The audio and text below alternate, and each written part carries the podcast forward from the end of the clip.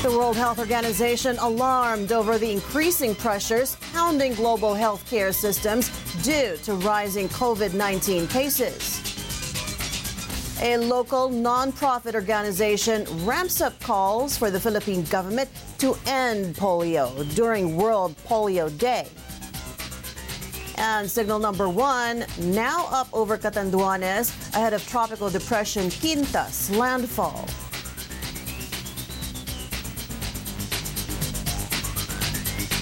Good afternoon. I'm Rain Musni. Dateline Philippines weekend begins right now.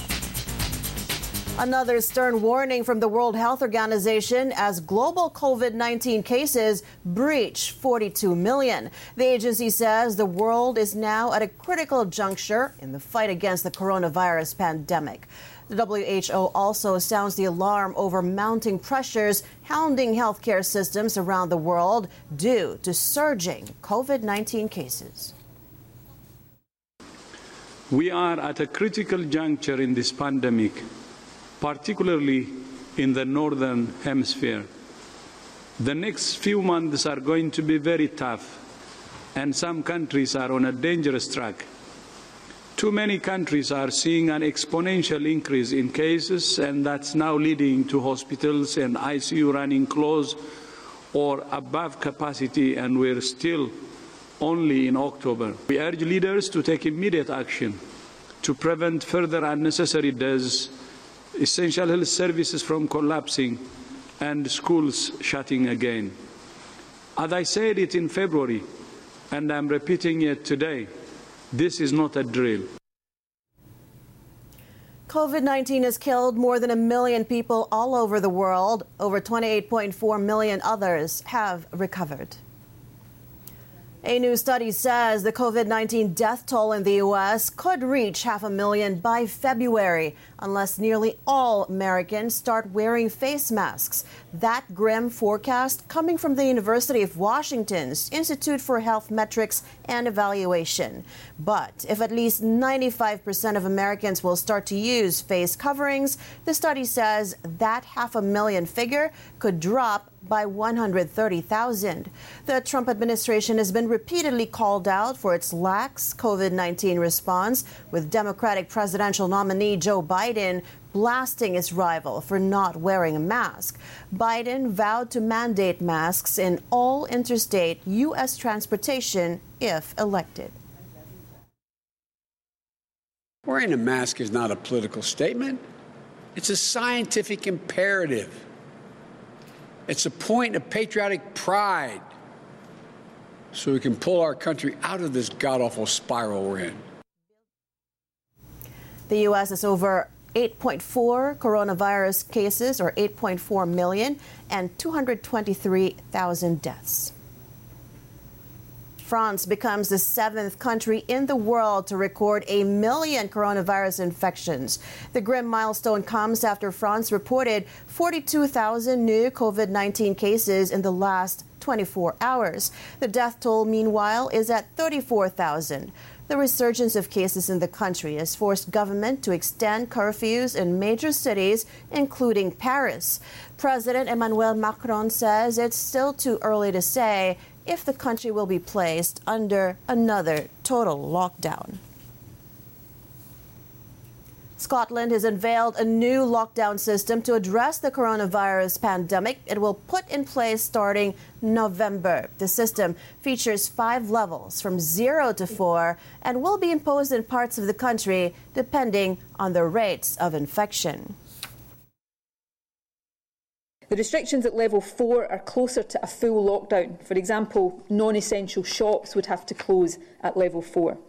However, even under level 4 restrictions, six people from up to two households could still meet outdoors. There would be no limit on outdoor exercise for individuals, and we would seek to keep manufacturing and construction businesses open, albeit with safety measures in place. As of yesterday, Scotland has recorded 1,401 new cases of COVID 19, bringing its total number to 54,000. Italian authorities clash with hundreds of protesters rallying against new COVID 19 restrictions in Naples. The local government on Friday imposed an 11 p.m. to 5 a.m. curfew. It also vowed to put the region under lockdown in order to tame surging coronavirus cases.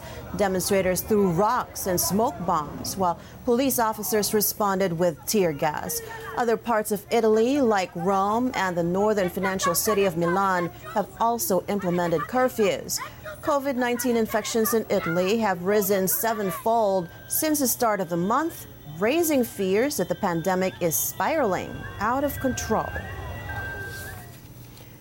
Here at home, coronavirus infections breached the 365,000 mark. The Philippine Health Department reported over 1,900 new COVID 19 cases Friday.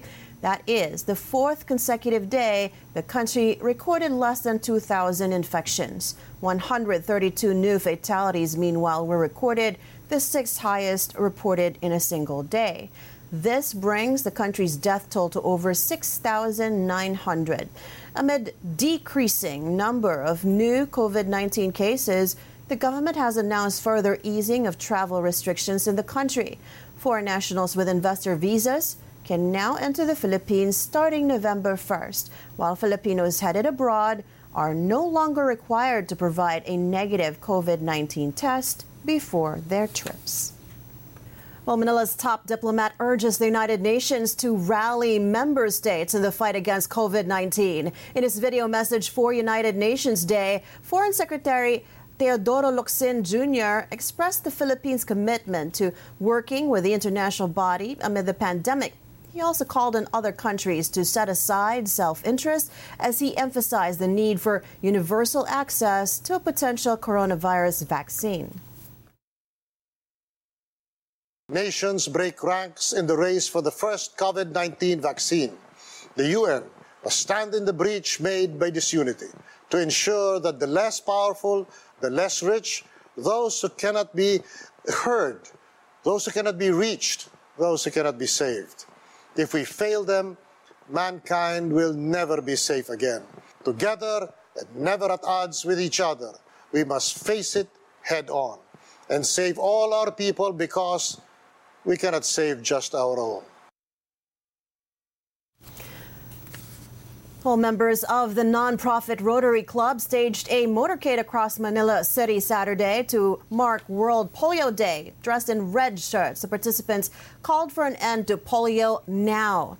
The Philippines had been free of polio for almost two decades, up to 2019, when new cases of the crippling and potentially deadly disease were reported again.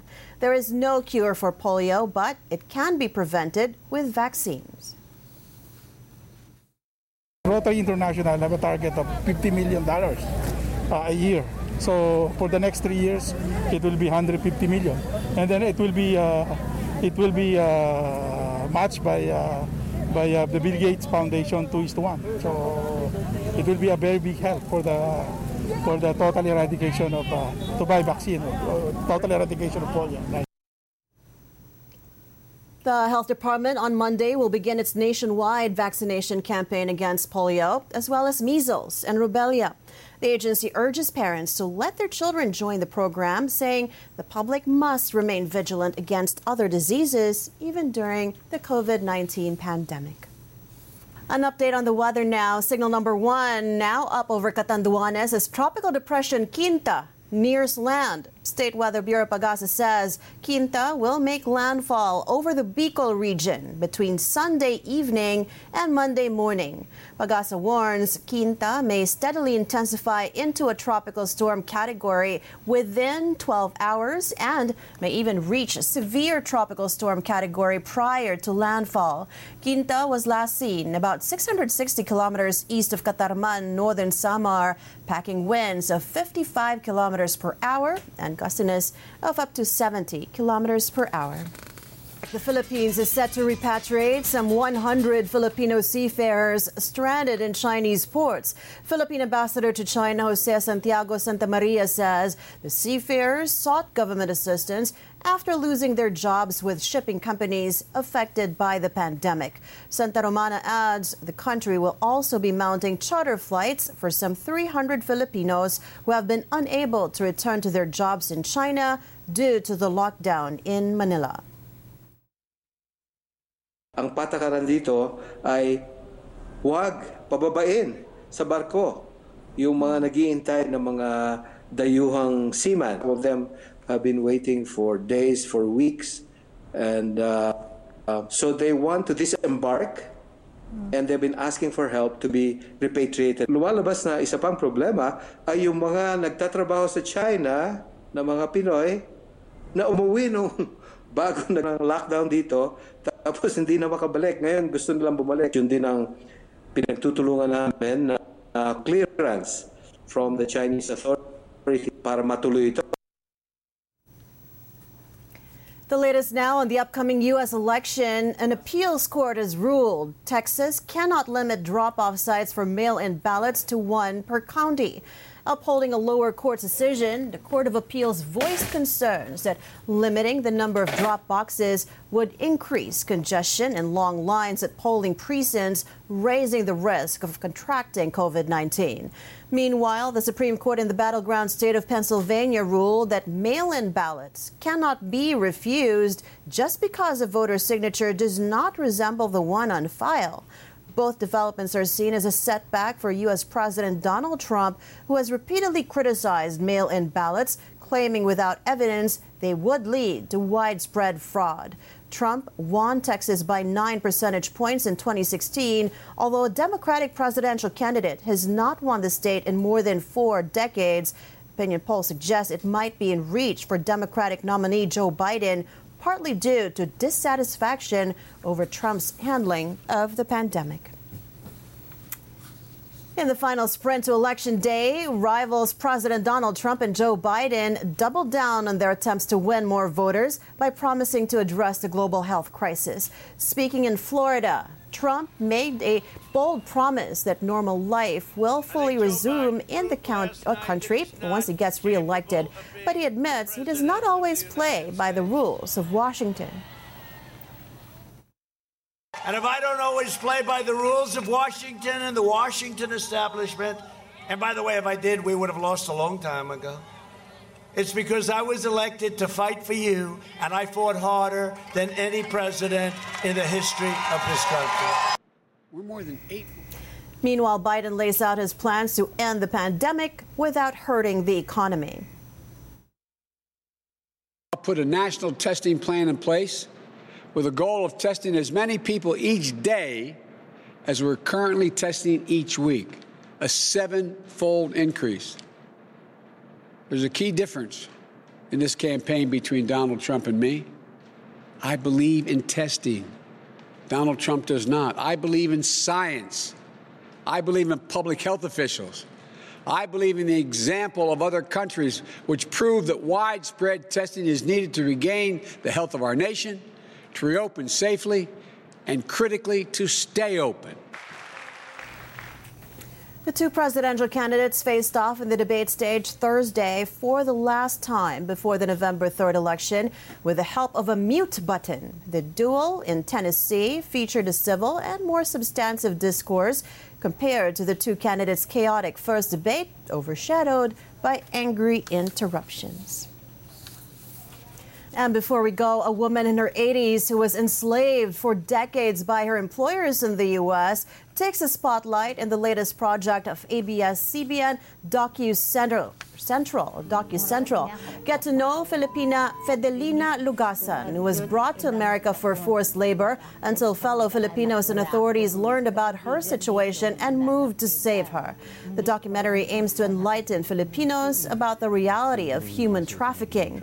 Catch Fedelina, A Stolen Life on ANC, November 4th at 8 in the evening. And that's Dateline Philippines Weekend. I'm Rain Musngi. Thank you so much for joining us and keep it here on ANC.